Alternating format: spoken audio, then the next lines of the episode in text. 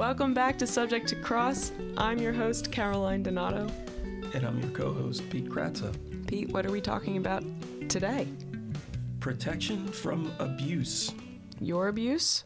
Yeah, right. Maybe you should get a PFA for Hermie. Um, this is another topic on our mind. Uh, PFAs are something that we handle regular, regularly, uh, and it's something I'm handling on both sides of the aisle regularly now. Yeah, it's interesting because I've only approached them from the defense perspective, the defense side. Generally speaking, when a plaintiff wants to file a PFA, and you'll you'll talk about how it's a civil process with some criminal implications. Oh, I'll do that. That's my role. That's your role. Okay. You chose this subject. Um, but Caroline has represented plaintiffs, that is, uh, men or women who are seeking a protection from abuse order, whereas I've always come from the defense side, and it is not uncommon for PFAs to be in conjunction with criminal charges. That is, the defendant is either under investigation or already charged with a crime, and the victim then um, seeks a protection from abuse order as well. So, yeah, a PFA is a civil animal. A person seeking a protection from abuse goes to a civil court through the family court and asks the court to file an order. First, it's a temporary order, keeping the defendant away from them, keeping ex parte. It is an ex parte proceeding, but then within ten days that of that means that only the plaintiff has the ear of the judge. Yes, that's true. But because it's ex parte, then within 10 days of that ex parte hearing, um, wherein a petition is filed and a temporary order is typically granted, it may or may not be granted. Whether or not a temporary order is granted, then there is a final PFA hearing listed within 10 days of that ex parte hearing. So, in non lawyer speak, the plaintiff goes into a judge. The uh, the plaintiff talks about all the alleged abuse committed by the defendant, and the judge either grants a temporary protection from abuse order, and a hearing is scheduled within 10 days. That's when the defendant is uh, put on notice that there's a temporary PFA. That if they're living in a house, for instance, if these are spouses, get out of the house. You're not in the house anymore. Go live in a in a hotel if you need to you're not allowed to have any contact with your wife. You're not allowed to have any contact with your kids if the allegations are that there was some level of abuse with either the, the kids in jeopardy or present during you know the the act. Um, so these can be really disruptive, and I won't get on my soapbox yet, Caroline. But the, the other option is the judge doesn't grant the temporary PFA, but there's still a hearing scheduled 10 days later where the plaintiff can still try to pursue it. And the hearing 10 days later is for a final order. A final order is a final protection from abuse order, and the statutory maximum for that is three years. Um, and the order can have varying degrees of protection. It could be absolutely no contact, it could be limited contact, it could have custody provisions if children are involved. It can have eviction or um, exclusion from residence or other location provisions. It can have relinquishment of firearm provisions. It can have payment of legal fees or other fee provisions. It absolutely always has do not abuse, stalk, or threaten provisions. So that's what the final order is in place for. Um, PFAs, to me, started coming on my radar mostly in COVID when the world shut down, no one's out on the street committing crimes because everybody's quarantined, but everyone's in home and can't stand one another. And people in the home would file for protection from abuse. I represented only people on the receiving end of that, the, the defendants, for a long time. And then it developed to both. I still mostly represent people on the receiving end, but I've been re- representing uh, victims lately. And it comes to me in the form of very complicated cases where the defendant actually committed pretty awful crimes that are collaterally investigated and, and the victim needs private representation um, and zealous representation to make sure that they are protected. Those allegations tend to involve rape. strangulation, um, threatening to kill. So that that's the situation I'm in when I'm representing an alleged victim or an actual victim. But on the other end, I'm also not in the same case, of course. I'm not representing both the victim and the or the plaintiff and defense defendant in the same case, but I'm typically on the defense side. But recently, there's been more and more on the plaintiff side. Yeah. What, all of a sudden, I don't, can't hear myself. Now I can. Um, so it sounds like the cases that you're getting involved in on the plaintiff side are pretty egregious allegations.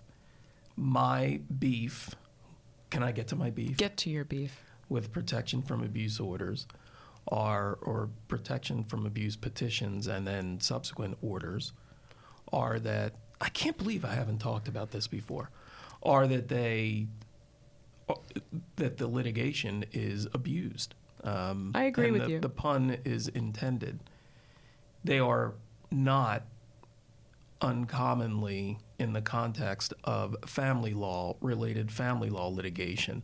Parties are getting divorced, parties are fighting over custody of the children, and then the protection from abuse procedure is weaponized by one spouse to try to get the spouse out of the house or to prevent the spouse from seeing the kids.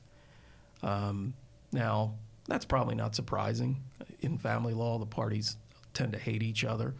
A lot of family law practitioners, none in our practice, um, kind of foment that anger and, and profit from the parties being ridiculous toward each other and, and not paying attention to their children. I can say that because I did family law for a little bit and couldn't stand it.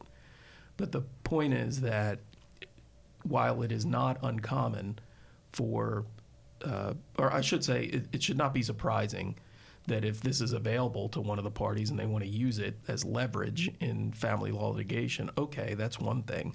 But what I will never get over are the ridiculous temporary and sometimes final orders that are granted by judges in those types of cases. The judges are to be the gatekeepers. The judges should see right through what's going on in terms of, of uh, somebody trying to weaponize this procedure, and they should end it. And it's easy for them not to. Frankly, it's easier. It's easier for them not to. Um, the standard is not very high. It's a preponderance of evidence. It's not like in our arena of beyond a reasonable doubt. Um, but I just think the whole procedure, you know, the whole ex parte part of it, if I were king of the world, I would do away with that. Well, you want due have process. the ability. Yeah, you have the ability to go in ex parte if you're afraid of that person. I get all that. Okay. But then the defendant gets notice that somebody is attempting to uh, to get a temporary PFA. They get to go in separately and make a presentation. That's when I'm king of the world.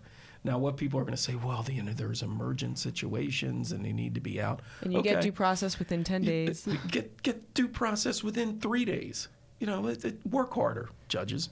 Go. You know, you have the the one uh, come in, the next one gets to come in within 48 hours, something like that. Um, because what happens is when there's this one, you really got me on a roll. I'm going to hiss off a lot of judges too. When when one side goes in and gives their one-sided presentation, they can lie with impunity. They can say they can vilify the defendant. They can throw whatever they want against the wall.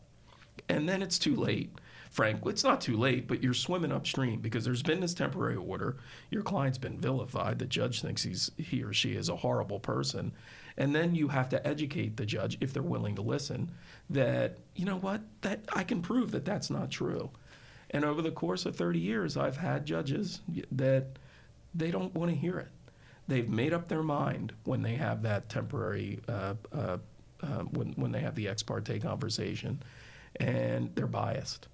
And that's where I think that PFA litigation can be so frustrating. Um, we have to advise clients that it's not a level playing field. The, the judge can use this preponderance standard. There's language within the PFA statute. I call it the catch-all language, where your you know your actions over the course of time have placed somebody in fear of reasonable bod- 6102A5. bodily injury. Yeah, I mean it's it, it's it's it's very broad language, And it's one of the definitions of abuse. And I will say, and again, I might get in trouble for this. I will say that you know an underlying tone to these is that a judge doesn't want to be the person to deny a PFA and then have something happen. So the default position is going to be they're going to get their PFA. Now, that's not true of all judges. It's not true of all the cases that we represent. But I've just had some horror stories in terms of defending these cases and and judges just not really wanting to hear the default position is, yeah, I'm going to give the PFA and then, you know, I'm clean. Um, and then the problem becomes once there is a PFA, the client's out of their house. The client might still be paying the mortgage, paying the rent, but they're not in the house. Um, the client's uh, custody um, is uh, removed. Now, it's true that in any PFA, we should mention that they still have the ability, the parties have the ability to go to family court and cust- any subsequent custody order in family court Supersedes. supersedes the PFA. Um, but you know the, the oh, and then of course if you violate the PFA, especially when you have parties that are going through a divorce, and for instance they need to communicate still about the children, and there's a PFA that's been granted, whether it's six months, eighteen months, three years, and one of the spouses alleges that you know the the defendant violated the PFA, well then they're charged with a crime. That's my gripe. So I don't mind. Well, I do mind in many cases about being having a client charged with a crime for a violation of a PFA. But what frustrates me from that angle is once a client is charged with violating a PFA, if that happens, it's a criminal charge. So so the DA's office gets involved.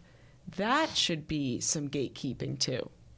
One of the things Pete and I tend to do because we are aware of the risk of uh, having a final order entered against many clients if a judge is hearing both sides of the story at a final hearing. And also, we failed to mention the burden of proof in a PFA setting because it's civil is preponderance of the I evidence. You don't listen to me. I said that. Oh, I missed it. You said Yeah. so many words. I know. I said a lot of. many. Well, you you- you know, you got me started.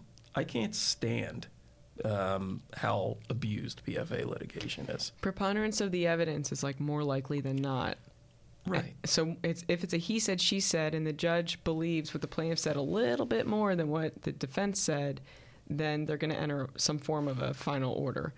Um, whereas if you're charged with violating a PFA, you're charged with indirect criminal contempt. It's an ungraded misdemeanor. Then you go straight to a trial, a bench trial, and the DA's office has it. Um, our audience, when we have these cases, is heavily opposing counsel, whether it be the plaintiff's counsel or it's the prosecutor trying to resolve it outside of the case going forth before a judge because the judges tend to err on the side of caution. Um, I, I think the approach is when trying to do damage control, because as Pete said, from the defense perspective, you are swimming upstream. Well, where are the concerns and how can we address them? Is the concern that the plaintiff's actually really scared? Okay, there's so many things you can do here. You can do certain cooling off periods, and then upon, you know, maybe anger management courses or whatever else might be necessary, then the PFA is withdrawn. You carve out exceptions for custody. You carve out exceptions for talking about custody. There's so many ways to navigate this as well.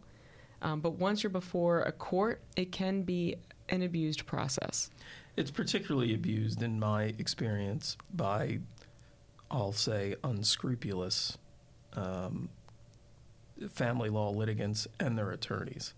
What I found is that, for instance, if you are a plaintiff seeking a PFA and cannot afford private counsel, there will be either domestic abuse lawyers or legal aid lawyers. Um, they tend to be, because they see all these cases, much more fair minded in terms of dealing with them and trying to figure out a way to resolve a PFA. There are various ways to resolve a PFA without ever placing the uh, client in jeopardy of being found to have committed abuse. There are, like you said, cooling off periods where we agree to continue the thing for six months and then it's withdrawn. Those lawyers, I commend them because you know they do hear the horror stories, but they also see the bullshit, mm-hmm. and they will they will recognize the bullshit. Family law lawyers getting paid by the plaintiff by the hour. Oh yeah. Oh, gee, you know, he or she said this happened, and so we're going to pursue it, even like it's even if it's ridiculous. And the language that I was that Caroline and I were referring to, and this is why. Is it 6102A5? Five, knowingly engages in a course of conduct or repeatedly commits acts toward another person, including following the person, without proper authority, under circumstances which place the person in reasonable fear of bodily injury. The definition of this paragraph applies only to proceedings commenced under this title and is inapplicable to any criminal prosecution. That's the catch all language. And what that means, practically speaking, is that in the context, for instance, of a marriage, one uh, spouse can bring in, well, you know what, 15 years ago, spouse did this to me. And 10 years ago, spouse did this to me. And then recently, spouse did this to me. And you can get into all of it. And it's ridiculous. But if it go, so, but there are real situations also where All people right. are really scared. But it doesn't mean it has to. I mean, it doesn't. It doesn't mean you can't carve out some way to to meet both sides' interests in keeping the plaintiff feeling secure and safe, and also not disrupting more than is necessary for the defense, especially when children are involved. It's it's kind of that same principle from 3553A. What outcome here or negotiation is enough to, to do what's best for your client and for the situation, and when kids are involved, for the kids. But one point I want to bring up because you said plaintiffs can have free counsel through legal aid or the Dom- domestic violence center. There is no free counsel for the defense. No. No, you don't get a How public lopsided defender is that? You don't get a public defender. Yeah. Defense, the defendants have to pay for their lawyers. Yet and any sometimes pay plaintiff for the plaintiff's lawyers, and you know, And pay for the cost of the case. I have represented people who are defendants in PFAs where clearly the uh, plaintiff has valid concerns. Um, plaintiff is going to get the PFA, and then it's incumbent upon defense counsel to be reasonable, to be practical with Right. the client, and to advise the client, listen, you're going to lose. We can try to negotiate some of these conditions, but in the length of a PFA, but we're not going to go through a hearing, even though you hate that person. You, you know, you did engage in conduct which meets the definition of abuse. My problem is with the other side, and not with lawyers like you who are going to be um, practical and and ethical with their clients. It's the fact of these cases that are used that w- they weaponize the PFA. They make ridiculous allegations. They throw as much crap against the wall as they can over the course of a 15 or 20 year marriage or relationship, and then the gatekeepers fail.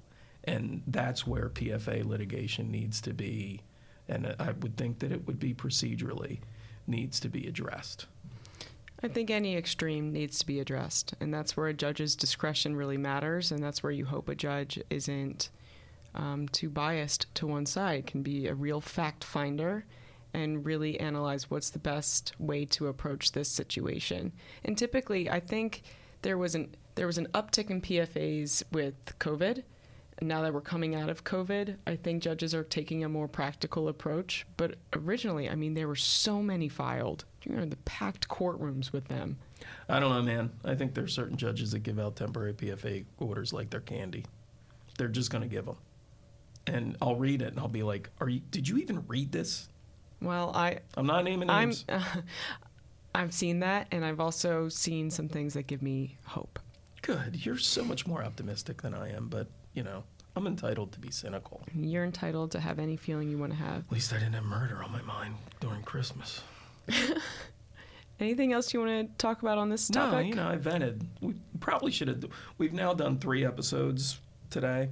Probably should You're have not started. supposed to say that. I know, but we should have started with this one because now I ended. You ended and you got me all riled up. Well, Pete says that uh, I just got out of a trial for a, a CYF appeal. Oh, they're terrible and, too. and that's another angle of lack of due process, uh, way far off of PF. If PFAs have lack of due process with the ex parte hearings and, and no free defense counsel, CYF appeals, CPS appeals, child line appeals are next level lack of due Well, process. a lot of times the client is is fighting both of those battles. and a criminal allegation. and a criminal allegation. But that's a topic for a different day. It is. All right, I think that's it for this episode of Subject to Cross. Um, we're looking forward to seeing you all in the new year, 2024. Send in suggested topics, right? Isn't that Yeah. what you normally say now? Well, I always forget and I always get scolded, so thank you for reminding Yeah. me. Email us at subjecttocross at macelree.com. Send us your comments, send us your thoughts. I've got Send me suggestions on what to do with Hermie in 2024. no more abuse. It's really Pete's way I think you should get a PFA order for Hermie. See if a judge will actually grant it. I, absolutely not. Yeah. That will never happen. you made me lose my train of thought. Oh, we've heard a lot of feedback, and I've from various people, lawyers, lay people, that uh, a lot of people are listening to this. Which surprises me. It does surprise me too. It's kind of fun. So please tell us what you want us to talk about. I was going to say, tell us what you want us to say, but we're not puppets. Tell No. us what you want us to talk about. Hermie is. Hermie's a puppet. Okay. Just lay off, Hermie. Enjoy the rest of your 2023. Thank you for listening to Subject to Cross. We look forward to 2024 and send us your, your thoughts and comments. Signing off. Signing off.